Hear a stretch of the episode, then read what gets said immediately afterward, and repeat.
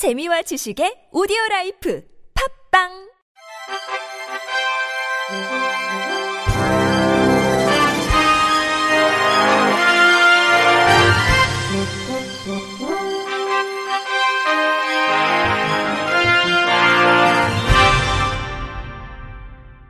청취자 여러분 안녕하십니까? 6월 9일 금요일 KBIC 뉴스입니다.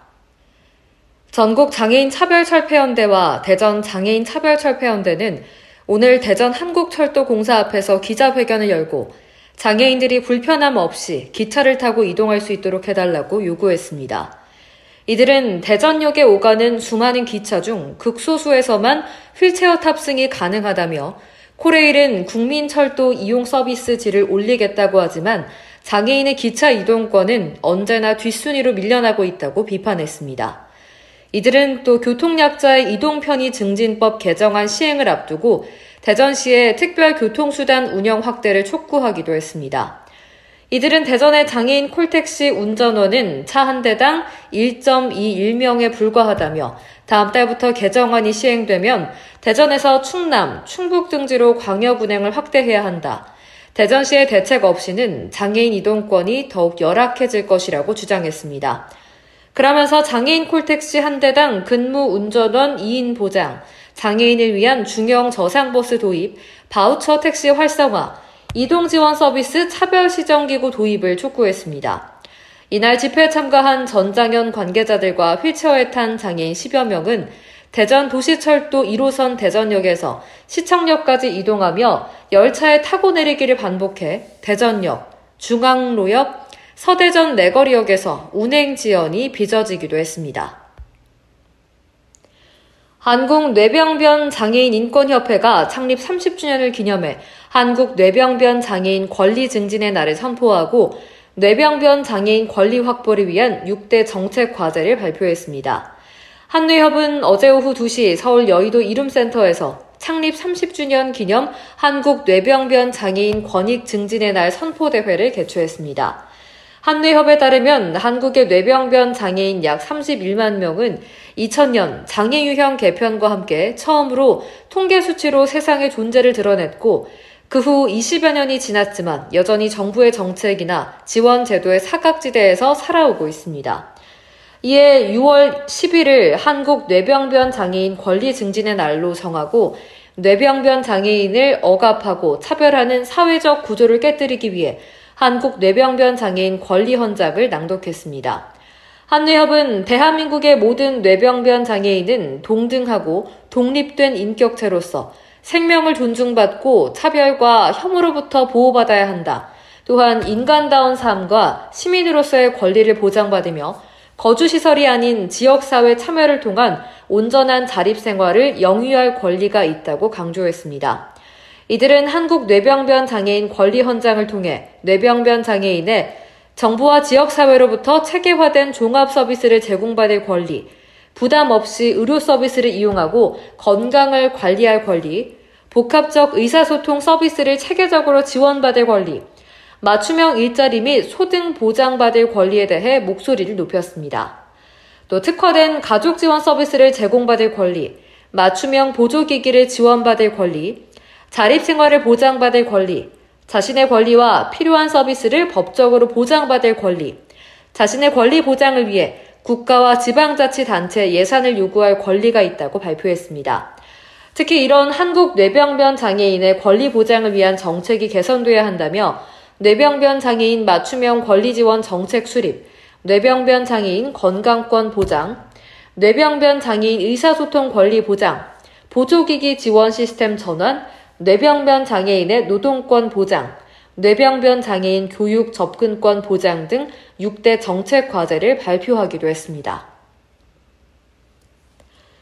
제주의 한 중증 장애인 거주시설이 돌연 문을 닫겠다며 행정 절차를 밟고 있어 유관 기관들이 입소자들의 피해를 최소화하기 위한 대책 마련에 들어갔습니다. 제주시에 따르면 시는 다음 주 중 제주특별자치도 등 유관 기관과 입소자 등과 함께 A 사회복지법인의 중증 장애인 거주시설 자진 폐지 신청에 대한 보완 조치를 논의하기로 했습니다. 이는 지난 4월 말 시의 이사회 의결을 거친 시설 자진 폐지 신청서를 접수한 A 법인이 지난달 말 시의 불수리 결정에도 기존 입장을 굽히지 않고 있어서입니다.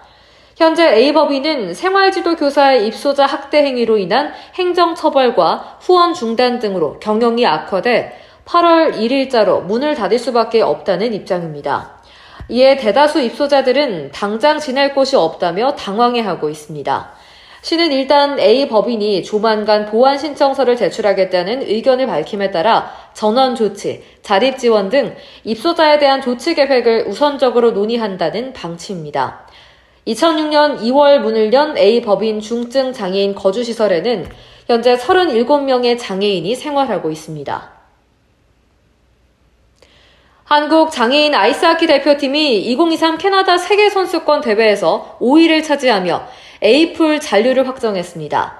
대한장애인 아이스하키협회는 우리 대표팀이 현지 시간으로 5월 28일부터 6월 4일까지 열린 세계선수권에 출전해 5위를 했다고 전했습니다.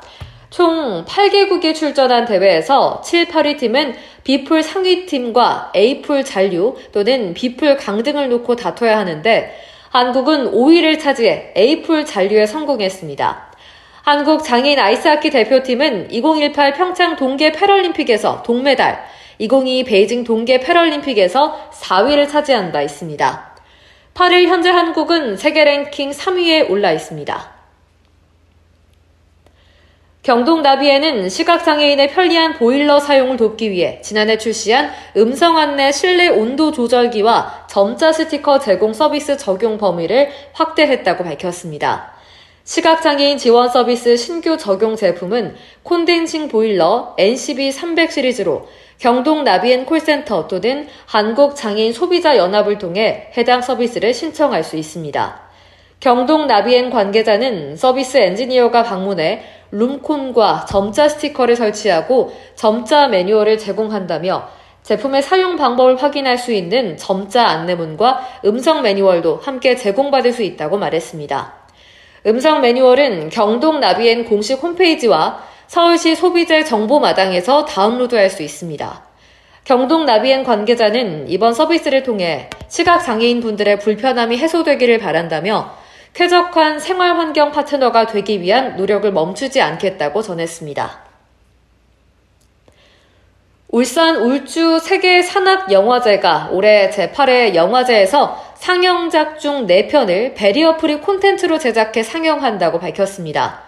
베리어프리 영화는 장애로 인한 제약 없이 영화를 감상할 수 있도록 화면 해설과 대사, 소리, 음악 정보 등을 자막과 음성으로 제공합니다.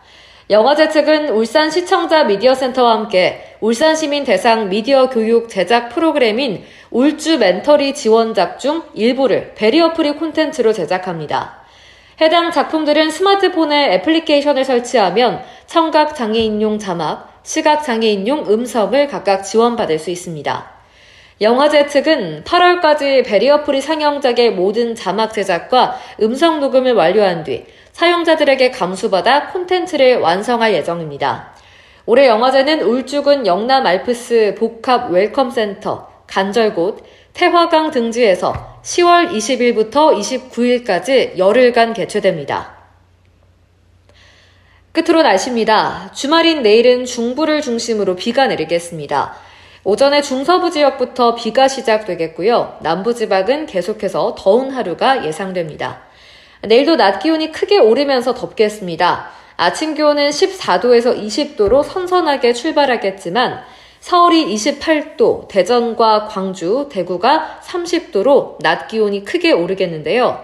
특히 남부 내륙을 중심으로는 30도 내외로 오르면서 더운 하루가 예상됩니다. 중부지방도 25도 이상으로 오르겠지만 비가 내리며 다소 선선하게 느껴질 수 있겠습니다. 내일 중부지방을 중심으로는 비 소식이 있는데요. 오전에 수도권과 강원 영서, 충남 지역부터 비가 내리겠고 오후에는 그 밖에 중부와 전북, 경북 북부 내륙에도 비가 내리겠습니다. 수도권과 충청권에는 10에서 60mm, 강원도와 전북, 경북 북부 내륙은 5에서 40mm의 비가 예상되는데요. 이 비는 밤사이 그치기 시작하겠지만 일부 중부 지역은 일요일 아침까지 이어지는 곳이 있겠습니다. 돌풍과 천둥, 번개를 동반한 곳도 있을 것으로 보여 안전사고에 유의하셔야겠습니다. 비가 내리지 않는 남부지방은 가끔 구름 많은 하늘을 보이는 가운데 자외선 지수가 매우 높은 수준까지 오르는 곳이 많겠으니 자외선 차단에 각별히 주의하셔야겠습니다. 이상으로 6월 9일 금요일 KBIC 뉴스를 마칩니다. 지금까지 제작의 권순철, 진행의 최정인이었습니다. 고맙습니다. KBIC.